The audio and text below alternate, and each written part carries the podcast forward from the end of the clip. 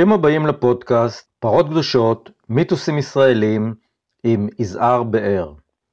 והפעם פרויקט מיוחד, עזה, הסיפור הלא מוכר. סדרה בת שבעה פרקים לרגל שנת היובל למלחמת ששת הימים. שישה ימים, חמישים שנה.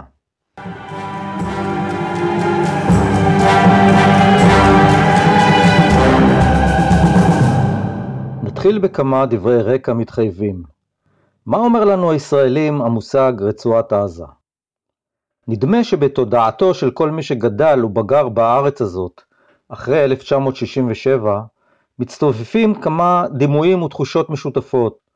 עוני וצפיפות בלתי נסבלים, קנאות דתית ולאומית, טרור, שנאה תהומית, חוסר היתכנות לפתרון כלשהו, ייאוש. 50 שנה אחרי מלחמת ששת הימים, 12 שנים אחרי ההתנתקות מעזה, ו-10 שנים אחרי השתלטות החמאס על הרצועה, עזה נדמת כקוץ בבשרה של ישראל. וישראל עדיין קשורה לחבל הארץ הנפיץ הזה בקשר שנדמה כי הוא בלתי ניתן להתרה, קשר גורדי. כזכור, בין 1948 ל-1967 הייתה הרצועה נתונה לשלטון מצרי. במבצע סיני ב-1956 נכבשה הרצועה על ידי צה"ל, אך הוחזרה למצרים תוך זמן קצר. ב-67, כשנכבשה רצועת עזה שוב, יחד עם שטחי סיני, רמת הגולן והגדה המערבית, השתלטה על הארץ תחושת אופוריה. ברצועה התגוררו אז 353 אלף נפש בלבד, וחופי הזהב של הים התיכון קרצו ועוררו חלומות על הקמת ריביירה ישראלית משערי עזה ועד רפיח ובנותיה.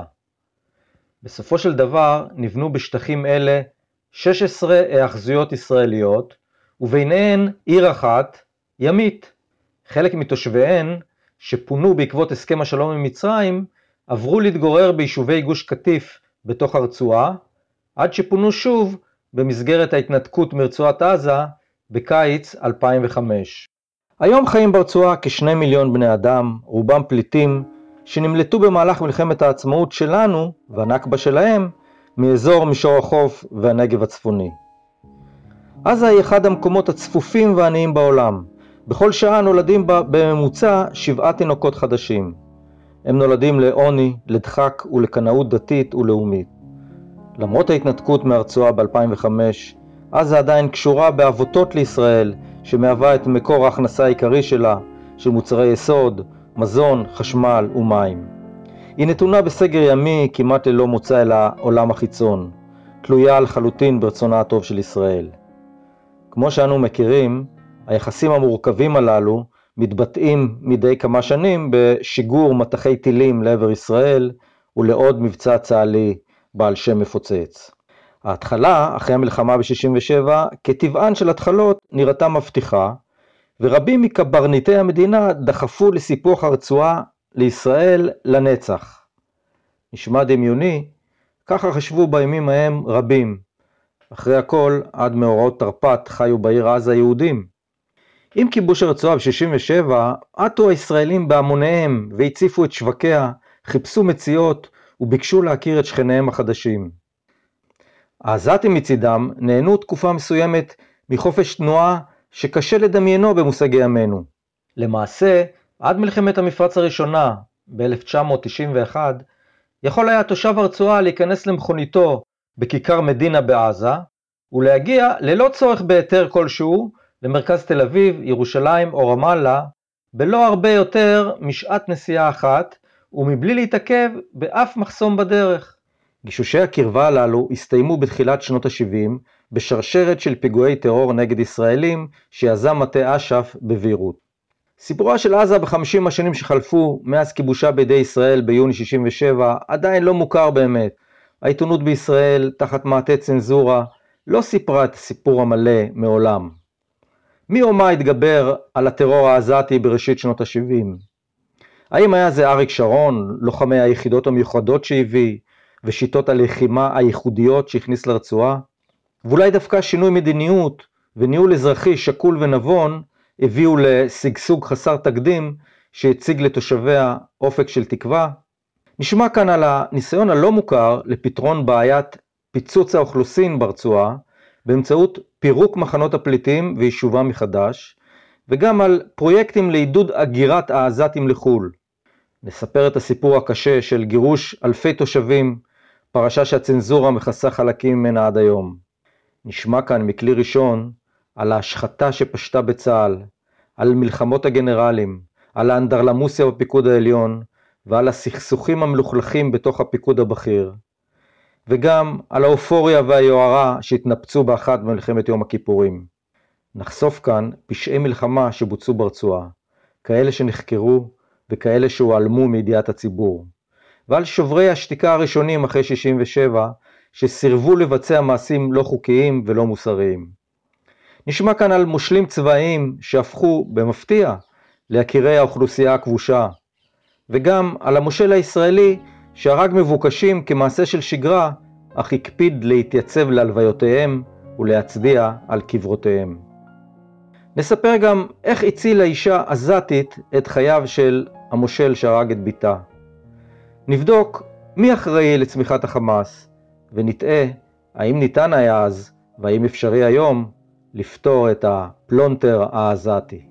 זהו מסע לאזור דמדומים שבו הכל אפשרי, זהו גם משל, על הרשעות והכוונות הטובות, על החמדנות והתקוות, על האכזריות והיוהרה, ועל רגעים אנושיים שחוצים את גבולות ההיגיון, וגם על מטמורפוזה של מושל אחד, ששינה את תפיסת עולמו ביחס לתושבי הרצועה מהקצה אל הקצה. עד כה סיפורה של עזה אחרי 67 הוצג בעיקרו דרך כוונות הרובה, מנקודת מבט צבאית. הנרטיב המרכזי שהוטבע עוצב על ידי אריק שרון ונאמניו. גם מתנגדיו של שרון מודים כי הוא הביא את המלחמה בטרור לדרגה של אומנות, אך כי היה עיוור לחלוטין לצדדים האזרחיים, הכלכליים, המוסריים והאנושיים של הקונפליקט. הסיפור של המלחמה בטרור, גרסת שרון, סופר בעיקר באמצעות מקורביו, כמו העיתונאי אורי דן, בספריו שרון במלחמה לשלום, ובסודו של אריאל שרון, ועל ידי מושלים וקצינים בכירים ששירתו תחתיו ברצועה, כמו אלוף מיל דוד מימון, בספרו "הטרור שנוצח", אמציה חן, כך הכרענו את הטרור בעזה, מאיר דגן, סיירת רימון ואחרים. ננסה להציג כאן את הסיפור המשלים, האלטרנטיבי, באמצעות מסמכים, עדויות ורעיונות עם שניים מהמושלים ששירתו ברצועה בתחילת שנות ה-70 בשיא המלחמה בטרור. עם אלוף מיל יצחק פונדק, שהיה המושל האזרחי של רצועת עזה וצפון סיני, ועם סגן אלוף מיל יצחק איני עבאדי, שהיה מושל נפת עזה. הסדרה עזה, הסיפור הלא מוכר, מחולקת לשבעה פרקים שיעלו בהדרגה בשבועות הקרובים, זה אחר זה. כל פרק עוסק בסוגיה אחרת, אך מכיוון שכל פרק קשור לקודמו, מומלץ להאזין או לקרוא את הפרקים לפי סדר הופעתם. האזינו, קראו ושפטו. פרק א' דיכוי טרור ברמה של אומנות. אז מי באמת ניצח בקרב על עזה?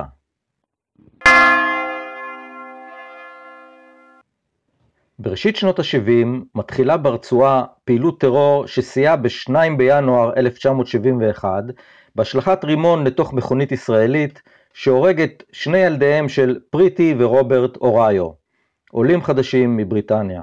למחרת מתיר שר הביטחון משה דיין לאלוף פיקוד הדרום אריאל שרון לנקוט צעדים חריגים למיגור הטרור. שרון לא היה זקוק ליותר מהנחיה כללית. בשנתיים הבאות יעצב שרון את מרקם היחסים בין צה"ל והאוכלוסייה ויתבע בתודעה הציבורית את הסיפר, הבעייתי כפי שנראה בהמשך, על ניצחונו בחיסול הטרור העזתי. ובינתיים נציץ לרגע בהליכי בניית מנגנוני הכיבוש וניהול האוכלוסייה לאחר הניצחון ב-67. דיין ממנה מושל כלבבו. שר הביטחון הכל יכול, משה דיין, השתדל למנות לתפקידי מושלים בשטחי האימפריה הישראלית שקמה בשטחים, אנשים ברוחו, רבים מהם בני ההתיישבות העובדת. שלמה גזית, בספרו המקל והגזר, מספר כי מסעו של דיין לווייטנאם, בשנה שקדמה למלחמת ששת הימים, גרם לו כמה תובנות ששימשו אותו בהמשך, בעיקר הרושם השלילי שקיבל מהיעדר אסטרטגיה אזרחית של הכוחות האמריקנים ומניסיונם לכפות את ערכיהם האמריקניים על האוכלוסייה המקומית. ביסודו של דבר, סבר דיין, כי יש לתת לאוכלוסייה האזרחית הכבושה לחיות את חייה ככל הניתן. בהתאם לכך, הורה דיין לאחר כיבוש הרצועה להוציא את כוחות צה"ל מלב הרצועה ולתת לתושבים לנהל את חייהם. אלא שתוך זמן קצר השתלטו אנשי אש"ף על מחנות הפליטים, ובתחילת שנות ה-70 מתחיל כאמור גל טרור קשה. בשנת 70 מחליט דיין, יליד גניה, למנות כמושל נפת עזה את מיודעו, סגן אלוף מיל יצחק איני עבאדי, אף הוא בן דגניה. עבאדי, ששירת כסוכן מוסד בעיראק, החלים באותה עת מניסיון התנגשות בחייו לאחר שנחשפה זהותו. כשחזרתי מן השליחות בעיראק, שם נפגעתי, וכשהגעתי ארצה עוד לא החלמתי. עוד הייתי במיטה בדירתי בדגניה. מופיע דיין ואומר לי, למה אתה במיטה? הוא אומר לי, קום, אני צריך אותך ברצועה. אמרתי לו, אני אבוא. אני לא אגיד לא אף פעם, מסיבות שלי. אבל תמתין עוד חודשיים, שלושה, חודש, משהו. אמר לי, לא, קום, אתה בא עכשיו לרצועה. אמרתי לו, אני אלך, אבל לא בלי אישורה של דגניה. הוא אמר לי, את עניין דגניה אני אסדר. שלח את הרמטכ"ל לישיבת מזכירות בדגניה, ואיתו הגיעו כמה חברים מהמטה הכללי. נפגשו עם המזכירות ביום שישי, והמזכירות החליטה בשלילה. הוא עכשיו רק חזר משליחות של הרבה מאוד זמן, לא נותנים לו לצאת. חזר חזרה. בערב של יום שישי מצלצל דיין ואומר לי, יש לכם מחר אספה? אמרתי לו, כן. אמר לי, מי היושב ראש? אמרתי לו, המזכיר, מרדכי ויינר. אמר לי, אני מבקש ממך, לך תגיד למרדכי ויינר שאני בערב אהיה באספה. הוא בא. אני לא הלכתי לאספה. מאחר ודיין בא לאספה, באו המון אנשים לאספה. אמר למרדכי, שב בצד, אני גם מנהל את האספה. והוא ניהל את האספה, והאספה נמשכה עד שעה אחת ורבע בלילה. כאשר הוא אמר להם, אף אחד מכם לא יוצא מכאן, עד שלא תחליטו בחיוב שאני לוקח אותו. החליטו בחיוב.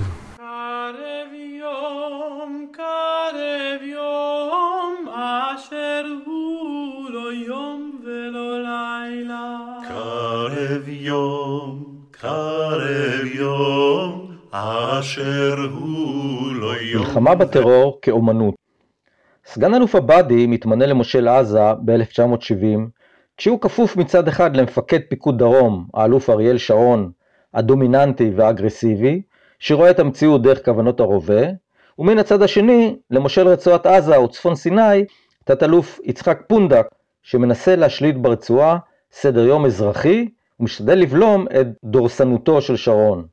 בין שניהם ניצב עבאדי שמנסה לתמרן בין שני הקצוות.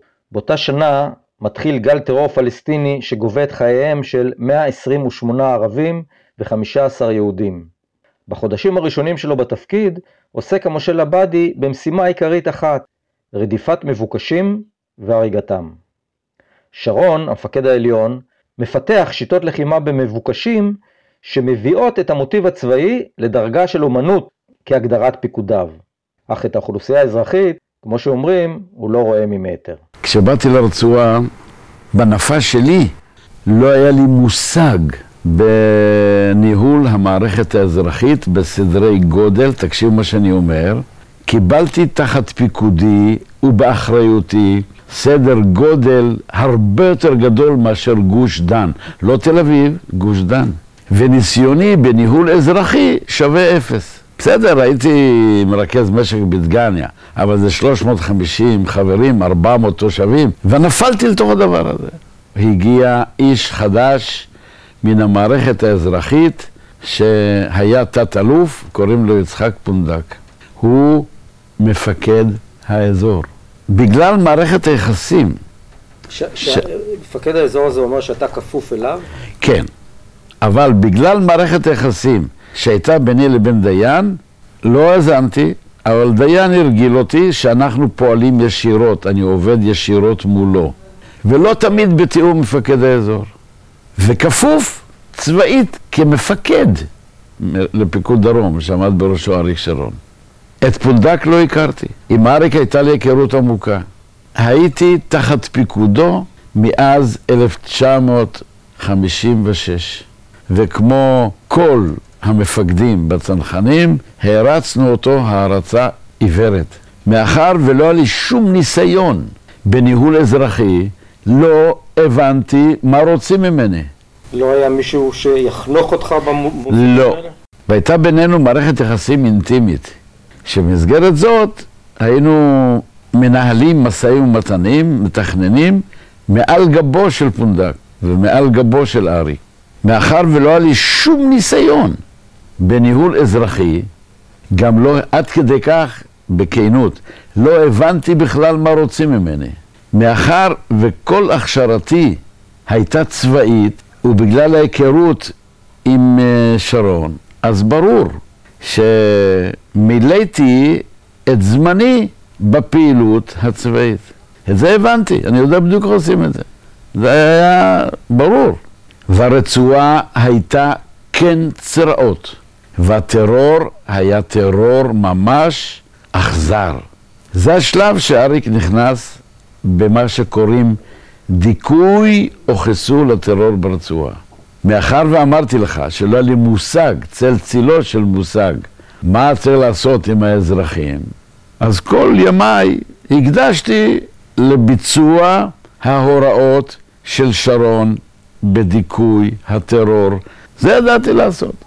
ואני מודה, אריק גרם שהמלחמה נגד הטרור ברצועת עזה לרמה של אומנות, אומנות. אבל המלחמה הייתה מלחמה טוטאלית. ונאמר שיש כמה מאות מבוקשים, לא היה סדר גול כזה, נניח שהיו כמה מאות מבוקשים בפנקס. הם נתמכו על ידי אוכלוסייה של מאות אלפים. אני אגיד לך למה אני מתכוון רמה של אומנות. הטרור לא היה מבוסס רק ביישוב הבנוי, בין אם זה מחנה פליטים או כפר או עיר. במרדף אחריו הם גם יצאו החוצה, לאזורים הנטועים. קם מושג שנקרא המלחמה בפרדסים. ברצועה יש שטח של אלפי דונמים של פרדסים. הוא חולק לתאים של אלף דונם, אלף דונם, ולכל אלף דונם הייתה חוליה שהסתובבה 24 שעות בשטח של המשבצת שהייתה אחראית לה. לא יצאו לשינה, לא יצאו לאוכל, לא יצאו למנוחה, אלא בפרק זמן של שבוע עשרה ימים הם חיו בתוך תא שטח של אלף דונם, הכירו כל עץ, הכירו כל כפל קרקע, ואם היה פתאום איזה עץ שפתאום התחיל לנבול כי הוא לא קיבל מים, זה עורר את חשדם כי הכירו כל עץ, אלף דונם. כל הזמן החוליה, חוליית הפרדסים. כל מאיפה הוא לקח את ההשראה לשיטות הפעולה האלה? הוא, הוא, הוא פיתח בעצמו? כן. זה ידוע כן, לא. מצרפתי? לא, לא, לא, לא, לא. זה הכל היה יוזמה של קריאה נכונה של, אה, של אומנות, יותר מזה, אבל הייתה חד צדדית. והמאבק בטרור, כל כמה שהוא חרף יותר, כמה שהוא לחץ יותר, גרם לכך שמספר המתגייסים בגלל הפוטנציאל שאין לו גבול ואין לו סוף, לא מוגר. הלחץ הביא את פוטנציאל הגיוס לטרור בזריקת רימון בירי למצב שאין מה להפסיד. אין מה להפסיד, יזהר. את זה כל אלה שעסקו בדיכוי הטרור ברמה של אומנות, לא הייתה להם שהות להבין ולהטמיע את הדבר הזה. הם לא עסקו בזה, הם עסקו רק במקל. לא הסיירת ולא גדוד 13 ולא איציק מרדכי ולא זה ולא זה ולא זה ולא זה ולא זה בחיים לא עסקו בעניין האזרחי. אבל מה אפשר לעשות? ברצועה יש מאות אלפים למעלה ממיליון, מיליון וחצי איש, שהם אנשים, שהם ילדים, שהם זקנים, שהם נשים, פליטים ואזרחים כאחד. מה למדתי? כאשר אני אומר לך נוצר מצב שבגין דיכוי טרור ברמה של אומנות, בכל, השיטה, בכל השיטות האפשריות, גרם לרצועה שלא היה לה יותר מה להפסיד. וכאשר אתה לוקח ותוקע חתול בפינה שהוא רוצה לברוח, והוא מבין שאין לו ברירה, אין לו לאן לסגת, אין לו מה להפסיד, הוא קופץ ושורד. מה, זה כל כך הגיוני. זה מה שקרה. רם הודה, הודה, הודה, כי לך היום, אף לך הלילה. שומרים שומרים הפקר הפקר, כל דכפין היום ייתי ויכול. שומרים שומרים עבדי עוסק במרדף אינטנסיבי יומיומי אחרי המבוקשים, הורג בהם, אך מקפיד להופיע להלוויותיהם ולהצדיע מעל קברותיהם. בעזה התבדחו שתושב מקומי שהנה מחבק אותו ביום, לא ישרוד את הלילה. אבל כשאני מנסה לברר כמה מבוקשים הרג, הוא מתחמק באלגנטיות. מנקודת הראות שלי יש שתי תקופות. התקופה שבה לא הייתי נתון לפעילות האזרחית. אז ברור שלא החמצתי פעולה שנעשתה שלא עמדתי בה, אין דבר כזה. בכמה הלוויות השתתפת? יום יום, זה הלוויות, אבל הפעילות היא יומיומית, לעתים שתיים, שלוש, ארבע אירועים ביום, ביום ובלילה. לא, לא הצלחתי לקבל תשובה. בכל זאת, אני מתעקש לשמוע עוד על רשימות המבוקשים. בתקופה, בכל רגע נתון, כמה שמות מונה רשימת המבוקשים? זה שונה. אני זוכר את הפנקס שהיה ביד- בידי בתקופה האחרונה. אה, זהו סדר גודל של, אה, נאמר, בין 200 ל-250 מבוקשים. אז זאת אומרת שאנחנו יודעים עליהם. יודעים עליהם שישנה גם תמונה, ויודעים אה, מאיפה הם, ויודעים מה הם עשו, ויש מאחוריהם פעילות. הרשימה מתחדשת, היא, היא גדלה, היא קטנה. היא גדלה. ובתקופה הזאת של הפעילות האזרחית, הצבאית, היא הלכה וגדלה. רגע, אבל אתם הורגים מבוקשים, אז למה הרשימה גדלה? ב- נוסף, מתגייסים, לא? מתגייסים חדשים. אז מה, למה התכוונו כשאמרנו פוטנציאל הגיוס? רגע, אבל בשורה התחתונה אפשר להגיד שלא יצא כלום מזה שמצליחים להרוג מבוקשים, או שהפעילות הצבאית מצליחה לשיטתה? תראה, אם אתה מנטרל את מה שאמרנו עד עכשיו, ומדבר על הפעילות הצבאית בלבד, בוודאות גמורה שאין למעלה ממנה. רשימת המבוקשים בגלל האינטנסיביות ההולכת וגוברת בפעילות הצבאית גרמה לרשימת המבוקשים ללכת ולגדול. כלומר, המצטרפים היו הרבה יותר מאשר אלה שנהרגו ויצאו מכלל פעולה. ואתה חושב במבט לאחור שחלק מהמצטרפים, ההצטרפות שלהם הייתה קשורה עם מוטיבציה לנקם או, או דברים מהסוג הזה? כן. לנקם, בגלל אה, איזה שהם קשרים משפחתיים שנפגעו במהלך הזה. בטח לא, גם אמרתי לך, היה בזה גם, אה, זה, זה, זו פרנסה, זה פרנסה, בהיעדר מקור הכנסה אחר, זו הייתה פרנסה. כן. אז, אז אם אנחנו מבודדים, לצורך הדיון, מבודדים את הפעילות הצבאית מהפעילות האזרחית, האם הייתה תוחלת לפעילות צבאית לבדה? בלתי אפשרי, נו, זה בדיוק, זה העניין המרכזי שלנו. כל מי שטען, טוען או יטען שהרצועה הגיעה לרגיעה מסוימת בגין הצלחה של הפעילות הצבאית האינטנסיבית, טועה טעות איומה. כי עד שהתחילה הפעילות האזרחית, במקביל לפעילות הצבאית, הפעילות הצבאית האינטנסיבית גרמה לרשימת המבוקשים להיות הולכת וגדלה.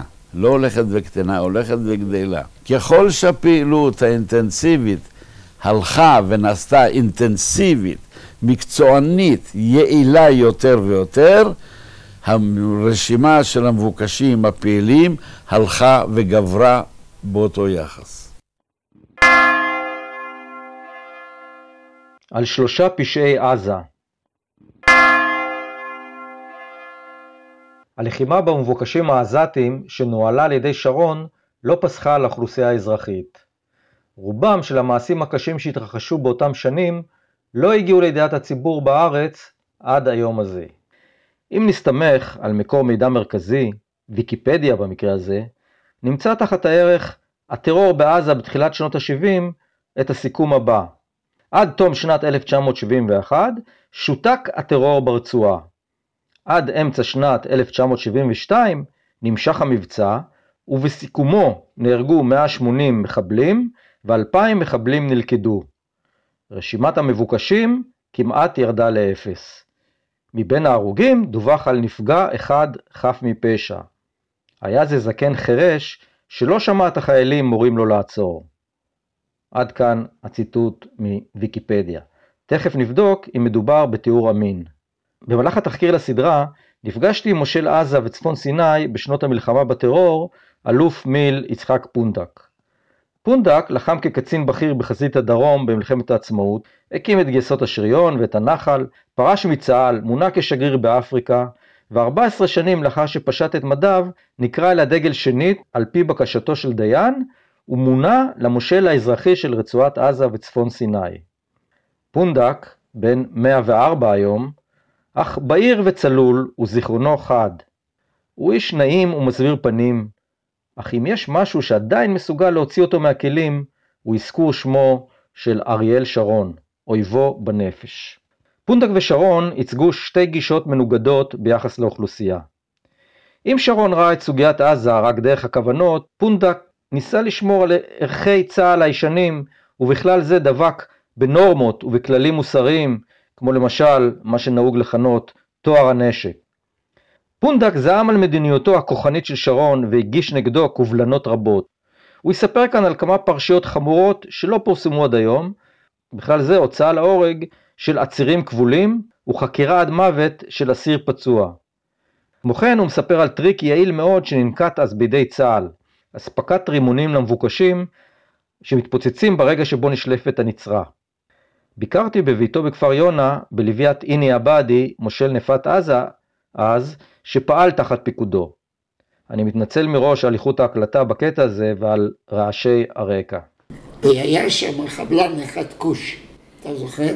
חיפשו אותו, חיפשו אותו ואי אפשר למצוא אותו. אני יושב איתו על גבעה, ואנחנו רואים תמונה כזו. באמת, אריק שרון עם צוות, ועל ידם הכושי הפצוע. מה היה? היינו נותנים להם רימונים שמתפוצצים ביד. ואריק אומר לו, ספר לנו על החברים שלך. הוא היה פצוע מהרימון שהתפוצץ לו ביד. כן, היד הלכה לו. כן. הוא כולו שותת דם. ובמקום לקחת אותו, לחבוש אותו, כן. ואז לחקור אותו, הוא שוכב על הרצפה, הוא לא שותת דם, ואריק שרון עם צוות על ידו, תגיד מי החבר שלך, איפה הם, איפה הם? והוא אללה, אללה, אללה, אללה, אתה זוכר? והוא מת במקום. מת מחוסר טיפול. כן, אמרתי חיות. אנחנו אפילו לא יודעים איך לנצל דבר כזה. כן. הוא היה פצוע, לו היו עושים לו תחבושת, לוקחים אותו. כן. הוא היה מספר לנו. בס- בספר אתה, אתה כותב שהגשת הר- הרבה קובלנות. איזה, איזה קובלנות? אה, אמ- ב- באיזה עניינים? 14. באיזה עניינים? היה משפט. בואי, בואי, תראה. איזה דברים.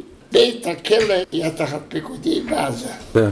בוקר אחד מספרים לי שהוא הגיע, הוציאו אסיר מבית הכלא ואמרו לו, איפה שמת את הנשק שלך? סגרו לו, קשרו לו את הידיים ואת הרגליים, הוא הוביל אותם לפרדס, וכשמצאו את הנשק, הרגו אותו פה, עם ידיים בלי קשורות. משפט, בלי כלום. כן, בפקודה של שרון? או, זה או... היה, זה היה מקובל, זה, כן, אבל זה ברור. זה, זו הייתה השיטה שלו.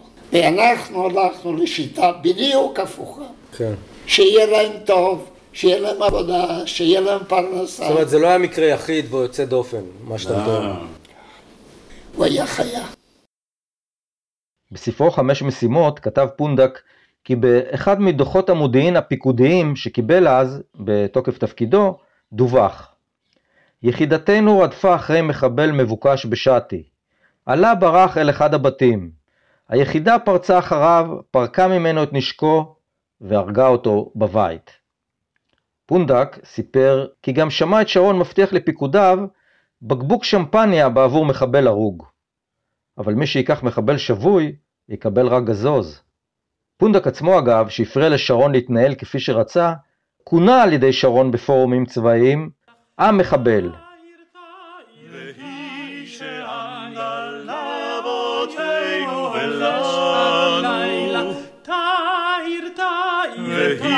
שעמדה לאבותינו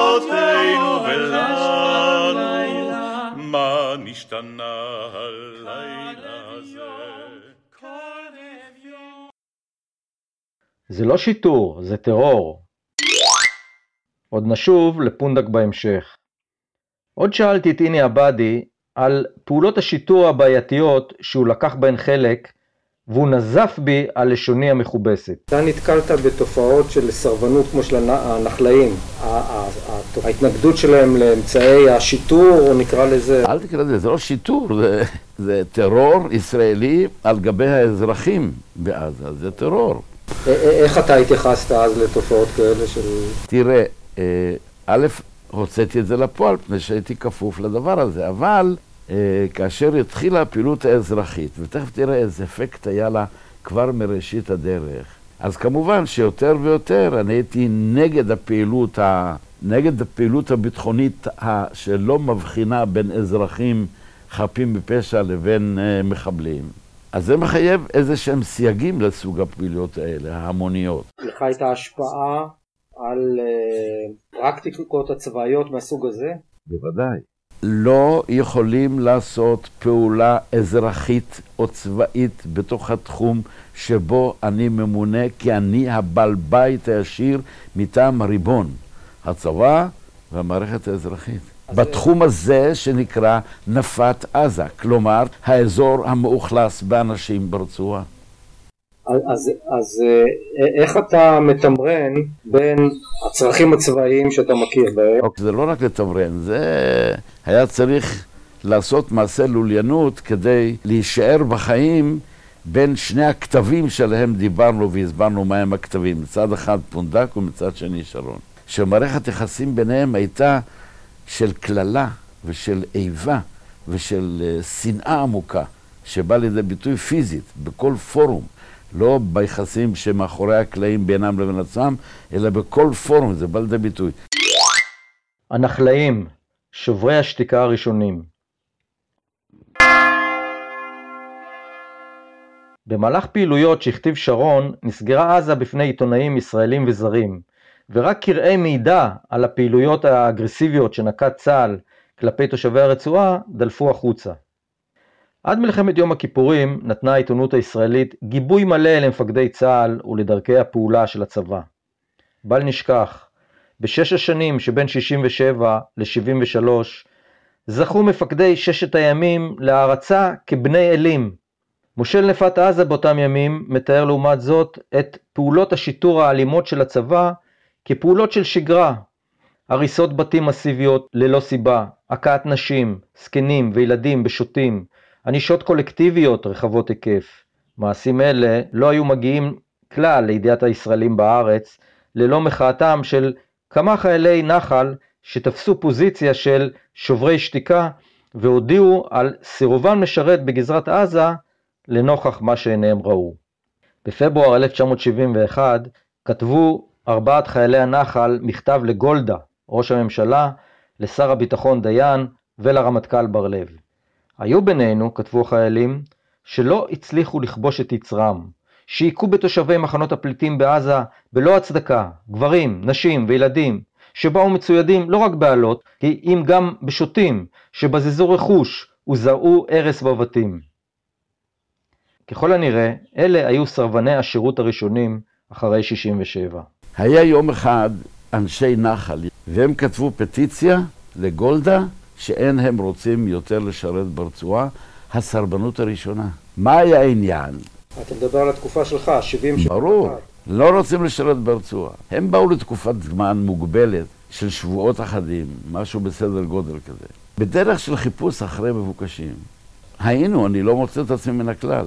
מרכזים מחנה שלם ברחבה כלשהי, בתוך המחנה, או בפאתי המחנה, או ליד המחנה. איך עושים את זה?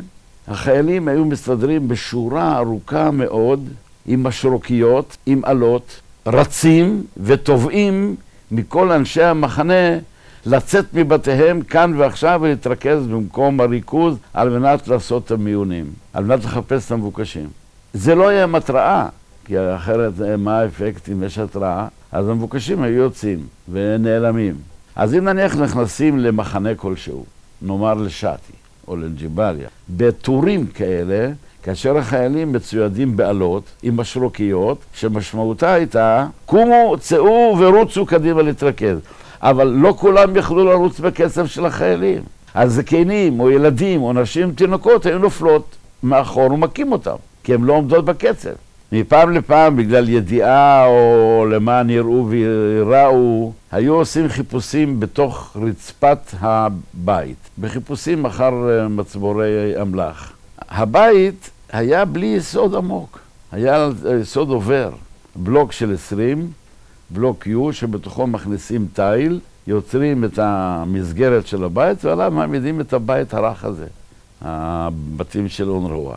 עכשיו חופרים, חופרים בתוך הבית, חופרים ומוצאים את האדמה. עכשיו, לא פעם קרה שבעצם כאשר אתה חופר בתוך הבית מטר, מטר וחצי, הבית היה קורס פנימה לתוך הבור. אבל גם כאשר זה קרס, אמרו בסדר שיקרסו בתים. כלומר, נתנו צידוק לנפילתם של בתים, להרס בתים, אל תוך בורות שחפרו בתוך הבית, בהיעדר יסוד. אז חלק מהסנקציה הייתה להרוס את הבתים בדרך שכזאת. הייתה הוראה שקצינים לא ייסעו ברכב, אלא מ"פ, או ברמה הזאת של מ"פ ומעלה, היו מצוידים בשופלים. התנועה ממקום למקום הייתה על שופל. מתוך כוונה שכשאתה בא ממקום למקום, אתה עם השופל גם מוריד בדרך משהו, וזה היה חלק מהעניין. הייתה עקירה של עצים לאורך הכבישים. אז אני מבין שצריך ליצור מצב שרכב שנוסע יהיה איזה שוליים צרים, שלא ניתן יהיה לעשות מערב מתוך סבך של אקציה או דברים אחרים בשולי פרדס, אבל תסתכל לאורך כל הרצועה, כל דרך, כל כביש, ברוחב עצום, נעקרו פרדסים. השיטות, שיטות השיטור נקרא לזה, והבידוק, וזה, זה שיטות ששרון פיתח? כן, או זה, או... אמרתי לך, זה הכל היו, זה, הוא הביא את הדבר לרמה, אמרתי של אומנות, אני מתכוון בציניות כמובן. בגין התנהגות החיילים נזקקו עשרות תושבים עזתים לטיפול רפואי. עוד באותו יום הוזעקו החיילים המוחים לשיחה עם הרמטכ"ל, ומיד אחר כך הוחלט למנות קצין חוקר בדרגת אלוף משנה, אשר יבדוק את טענותיהם. כל השוואה לימים אלה היא כמובן על אחריותכם בלבד. השעה אינה יפה לטפיחה עצמית על הכתף, כתב בהארץ עמוס אילון וטפח על שכמו. אבל דומני שאין הרבה צבאות בעולם שבה התגובה על מכתב תלונה דומה תהיה כה מיידית ובדרג כה גבוה. ראויה לציון העובדה שהיה זה מכניזם צבאי פנימי שהביא להתעוררות המצפון המטכ"לי, כתב אילון. לאחר שנפתחה הרצועה לכניסת עיתונאים, יצא אל האילון יחד עם כמה עיתונאים אחרים, ותיאר לעומת זאת רימונים וחולרה, מעשי זוועה ומעצרים המוניים, הפגנות אלימות ומכות, אבנים וקללות ושוטים. הוא אישש הפעם את הטענות שהשמיעו לוחמי הנחל. בתים אחדים נראים כלאחר רעידת אדמה, כתב. והוא גם הביא עדויות על מכות שהונחתו ללא סיבה על ילדים ומבוגרים, על מעשי שוד מחפירים בבקתותיהם הדלות של הפליטים במחנותיהם, על פגיעות מיותרות ברכוש. אילון הוסיף כי הוא מזכיר רק עדויות הבאות מפי ישראלים שאני מכירם, ויש לי סיבה להאמין בכנותם. עוד לפני תום החקירה, קצינים בכירים ומקורות מוסמכים אישרו שלפחות בשבוע הראשון לפעולת העונשין, הופרו בחריפות הוראות הקבע של צה"ל. בעקבות ועדת החקירה הודה הרמטכ"ל חיים בר-לב כי היו מעשים חריגים, והחליט על נזיפה אדמיניסטרטיבית כלפי שני קצינים בכירים, והעמדה לדין משמעתי של מספר חיילים.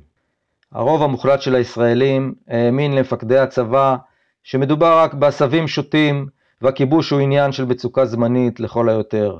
אפילו מאמר המערכת בהארץ שיבח את התגובה הצה"לית הזריזה והביע תקווה לימים טובים יותר. יש להביא בחשבון כי גם להבא עלול הצבא להתהווה למלא תפקידים שאינם קרביים, אלא גובלים יותר עם תפקידים משטרתיים. צעדי הרמטכ"ל תיארו את האווירה, הסקת המסקנות המעשיות כנ"ל עשויה למנוע כישלונות בעתיד, כתב הארץ. ומה יכול להיחשב כישלון? סופר הארץ, עמוס אילון, שאחראי אגב על המצאת המושג העברי מכבסת המילים, עזב לימים את ישראל, הפשיסטואידית לדבריו, מאוכזב ומיואש מהסיכוי כי תשתחרר אי פעם מקללת הכיבוש, ומת בשנת 2009 בנכר, בטוסקנה. עד כאן פרק א'. בימים הקרובים יעלה פרק ב' בפרויקט עזה, הסיפור הלא מוכר, שכותרתו קזינו בעזה. איך הפכה רצועת עזה, כמעט, לסינגפור של המזרח התיכון. אחריו יעלו עוד חמישה פרקים שיחשפו רבדים לא ידועים נוספים מסיפור יחסינו הטעונים עם השכנה מדרום. אז שווה לחכות.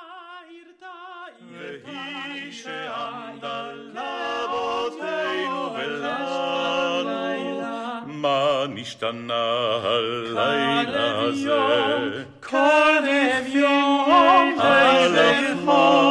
הלך מעניה, בהרה בהרה, היינו היינו עבדים. רם הודה לא נתן לנו תורה ולא עשה להם שבטים די די